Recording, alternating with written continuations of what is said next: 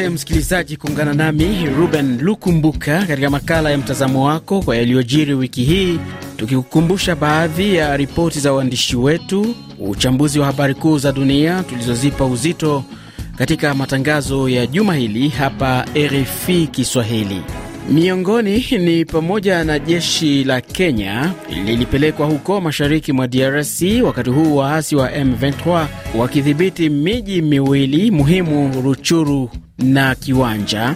Maandamano yaliyofanyika wiki hii huko Goma, raia wakipinga kile walichokiita uvamizi wa Rwanda. Lakini kule Ethiopia pande zinazohasimiana zilifikia makubaliano ya amani.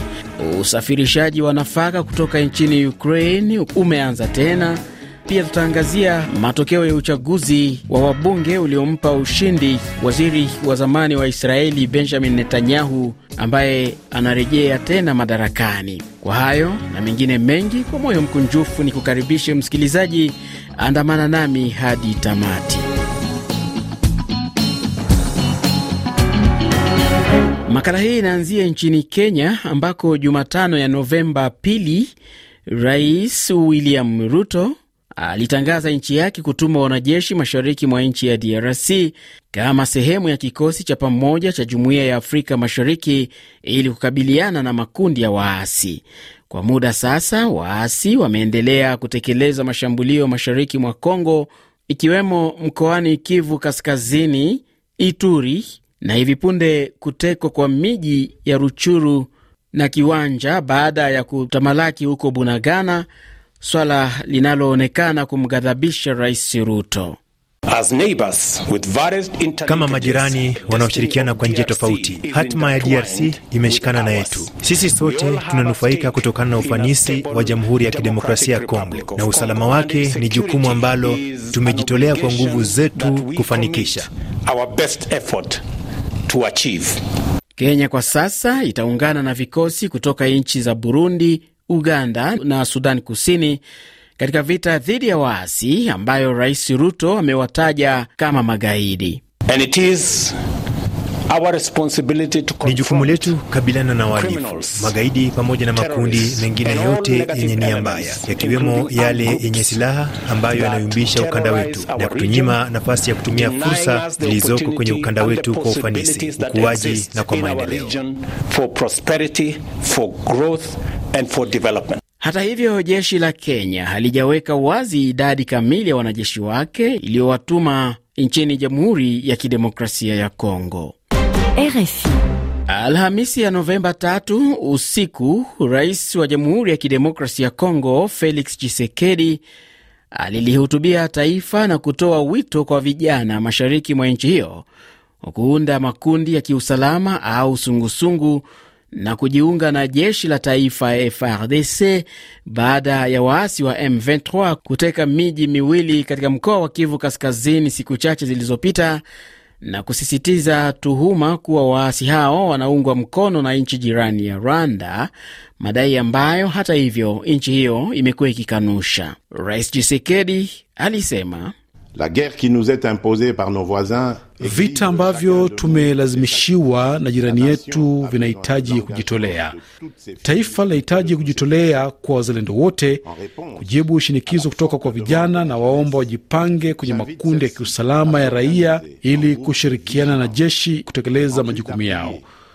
Aidha, na kusisitiza wito huu kwa vijana kujiunga na jeshi na wasihi wasitoe matamshi ya kutisha au kuchochea au kuwanyanyasa watu wanaozungumza Kinyarwanda ili kutompa nafasi adui ambaye anataka kututawala.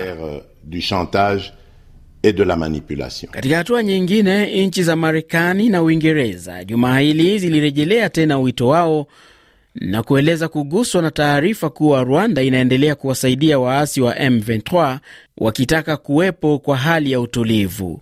Mwandishi wetu Emmanuel Makundi na taarifa zaidi.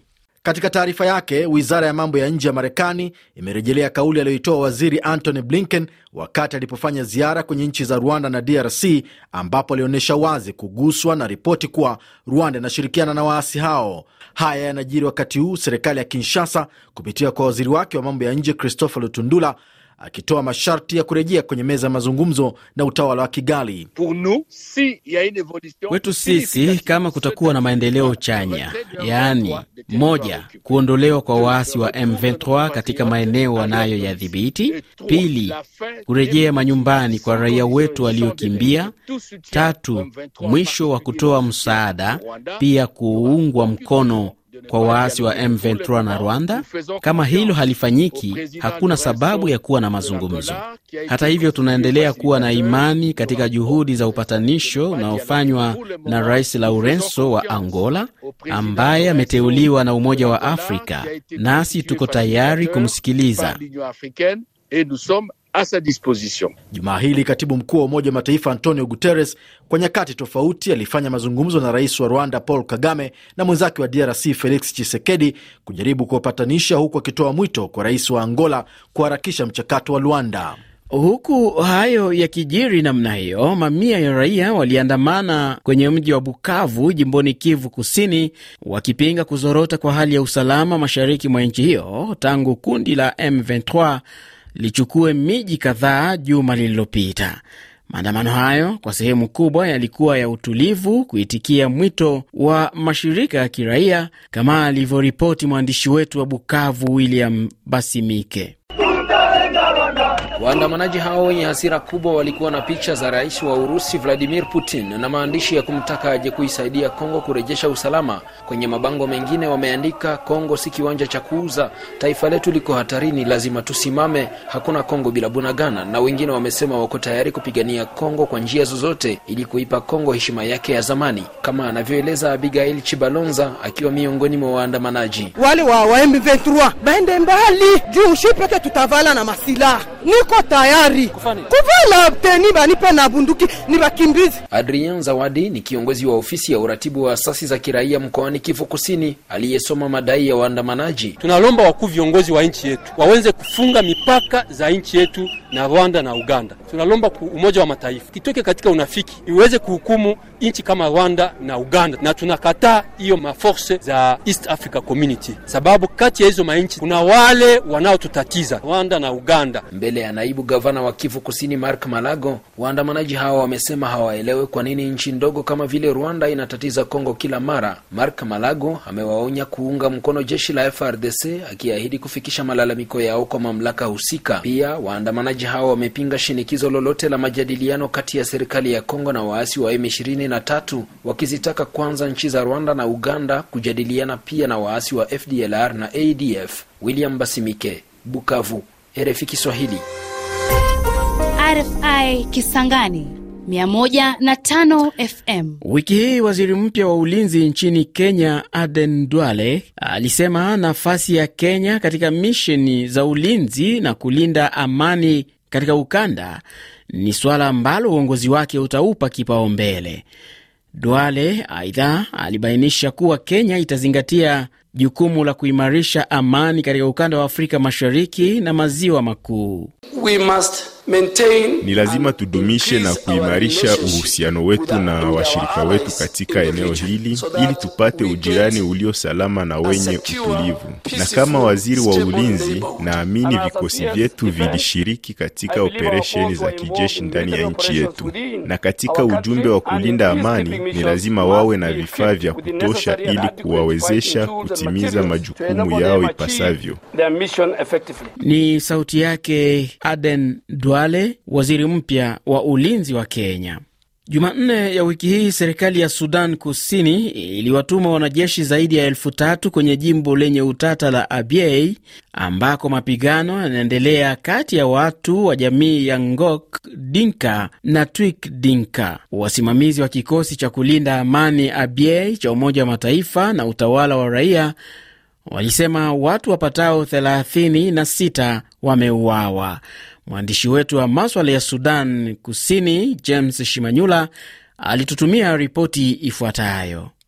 Msemaji wa jeshi la serikali ya Sudani Kusini Lal Ruai Koang anaeleza muda ambao vikosi hivyo vya kijeshi vitakuwa aba Vikosi vitakuwa huko kwa muda, kwani vimepewa jukumu la kuzima vitendo vyote vya kihalifu vitakavyotendwa huko. Ahmed Idris Rajab, msemaji wa jeshi la Sudan, alisema Sudan ilieleza masikitiko yake kuhusu kutokuwepo kwa amani Abei. Kamwe suala la umiliki wa Abei haliwezi kutatuliwa bila serikali zote mbili kukutana na kukubaliana mwelekeo ambao utakubaliwa na jamii ya kimataifa. Mapigano yanayoendelea Abyei ni kati ya makabila mawili Ngok Dinka na Twik Dinka ambayo kwa miaka mingi yamekuwa yakizozana kuhusu sehemu za kulisha mifugo na maji. Martha ama Akwa Pobe, mwakilishi wa bara la Afrika katika Umoja wa Mataifa kwenye kitengo cha kuleta amani ya kudumu, anasema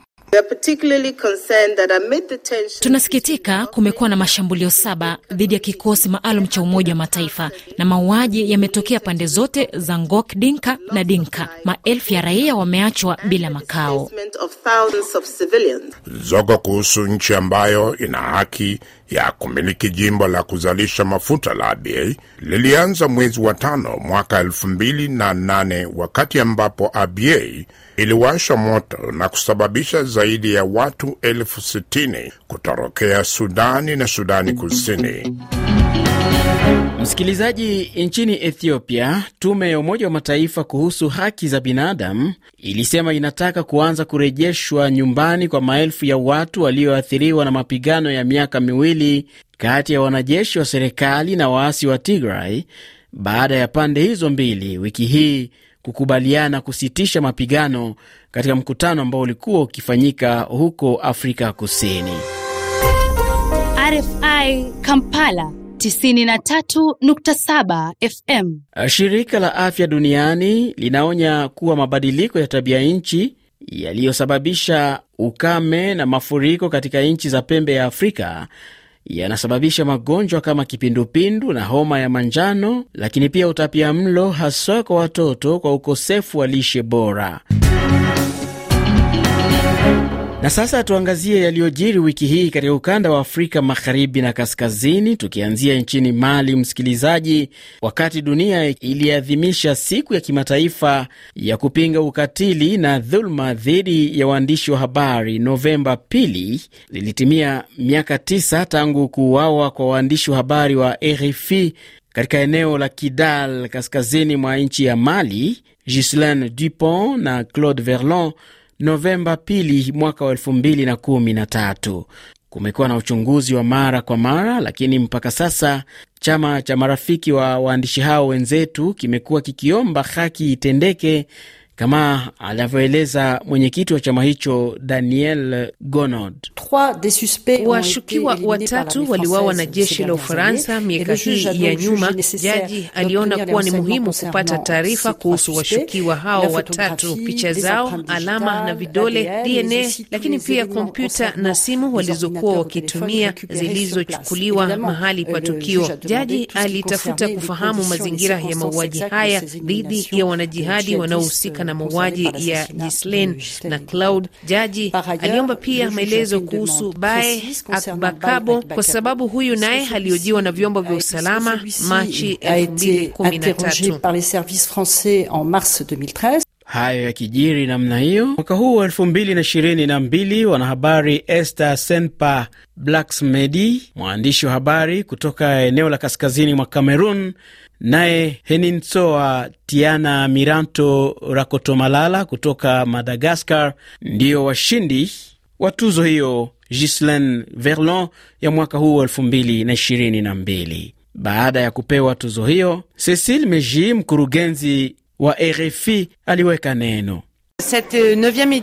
Toleo hili la tisa linatofautiana na zingine zote kiasi kwamba watainiwa wote kutoka nchi za Afrika zinazotumia lugha ya Kifaransa na ambao walituma maombi yao kuwania tuzo hili, wote tuliwakusanya katika jumba letu la RFI Mandeng na Fulfude. Nchi kumi na mbili zinazozungumza lugha ya Kifaransa ziliwakilishwa. Shuhuda zinaonyesha kuwa mtandao wa waliojiwa kuwania tuzo hilo Verlon wote ni kutoka bara la Afrika, baadhi kutoka Afrika ya Kati, Afrika ya Magharibi, pia Sahel, wakielezea hali za nchi zao.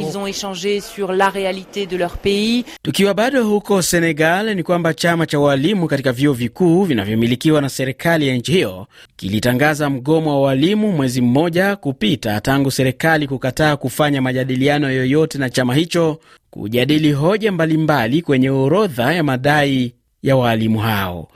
David Celestin Faye ni katibu mkuu wa kamati inayotetea maslahi ya waalimu katika vyuo vikuu.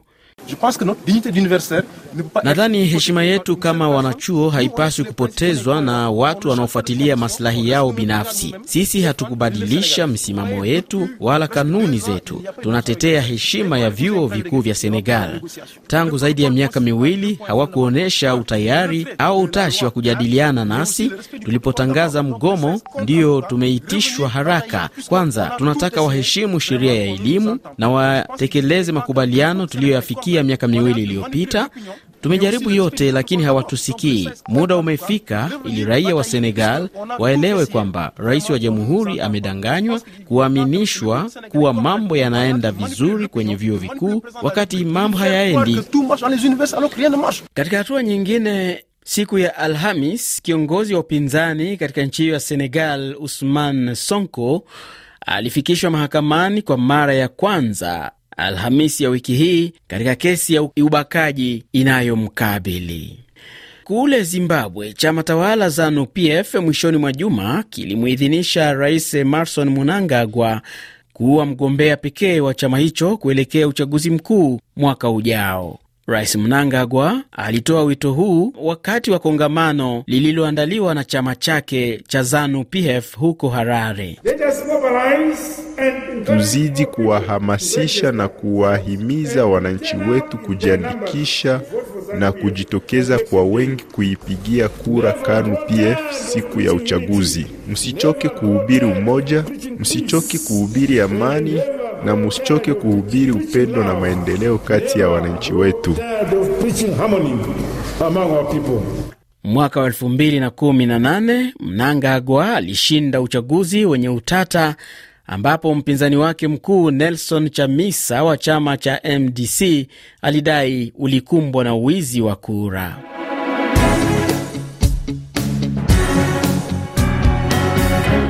Kwingineko duniani wiki hii, muungano wa siasa wa mrengo wa kulia wa aliyekuwa waziri mkuu wa Israeli Benjamin Netanyahu ulishinda idadi kubwa ya viti bungeni, hatua inayomruhusu kurejea tena madarakani. Victor Abuso na mengi zaidi. Matokeo ya mwisho ya uchaguzi huo wa wabunge yanaonyesha kwamba muungano wa Netanyahu umeshinda viti 64 kati ya 120 vilivyokuwa vinawaniwa. Chama cha Netanyahu cha Likud katika muungano huo kimefanikiwa kupata viti thelathini na viwili. Netanyahu amewaambia wafuasi wake kwamba sasa ataunda serikali thabiti na ya kitaifa. Wapinzani wake chini ya muungano unaoongozwa na waziri mkuu wa sasa Yair Lapid umefanikiwa kupata viti 51 na tayari kiongozi huyo amekubali kushindwa na kuagiza ofisi yake kuanza mchakato wa makabidhiano ya madaraka. Netanyahu ambaye amepata ushindi katika kipindi hiki ambacho amefunguliwa mashtaka ya ufisadi, anatarajiwa kuagizwa na Rais Isaac Herzog kuunda serikali kuanzia wiki ijayo. Huko nchini Brazil, Luiz Inacio Lula da Silva alipata ushindi dhidi ya rais Jair Bolsonaro katika duru ya pili ya uchaguzi wa urais uliofanyika mwishoni mwa juma lililopita. Kulingana na tume ya uchaguzi, ni kuwa aliyekuwa rais wa nchi hiyo Lula da Silva alipata asilimia 50.8 ya kura ikilinganishwa na asilimia 49.2 aliyopata rais anayeondoka madarakani Jair Bolsonaro. Tumalizie makala haya na kilichojiri huko Iran ambako Alhamis ya Novemba tatu, mamia ya raia wa Iran waliandamana kwa mara nyingine katika kile kinachoonekana ni kukaidi zuio la serikali, wakati huu watetezi wa haki za binadamu wakisema msichana mwingine wa miaka kumi na minane aliuawa na polisi. Ni maandamano ambayo serikali ya Marekani na washirika wake imeyakashifu ikitaka utawala wa Teheran kuheshimu haki za watu kuandamana na uhuru wa maoni. Kwa zaidi ya wiki sita sasa, nchi ya Iran imeshuhudia maandamano ya raia wakipinga ukatili wa polisi baada ya kuuawa kwa Masa Amini na polisi maalum wa nchi hiyo. RFI. Na msikilizaji, ni kwa taarifa hiyo ya Iran ndiyo nami nafikia tamati ya makala ya mtazamo wako kwa yaliyojiri wiki hii. Naitwa Ruben Lukumbuka. Kwa heri.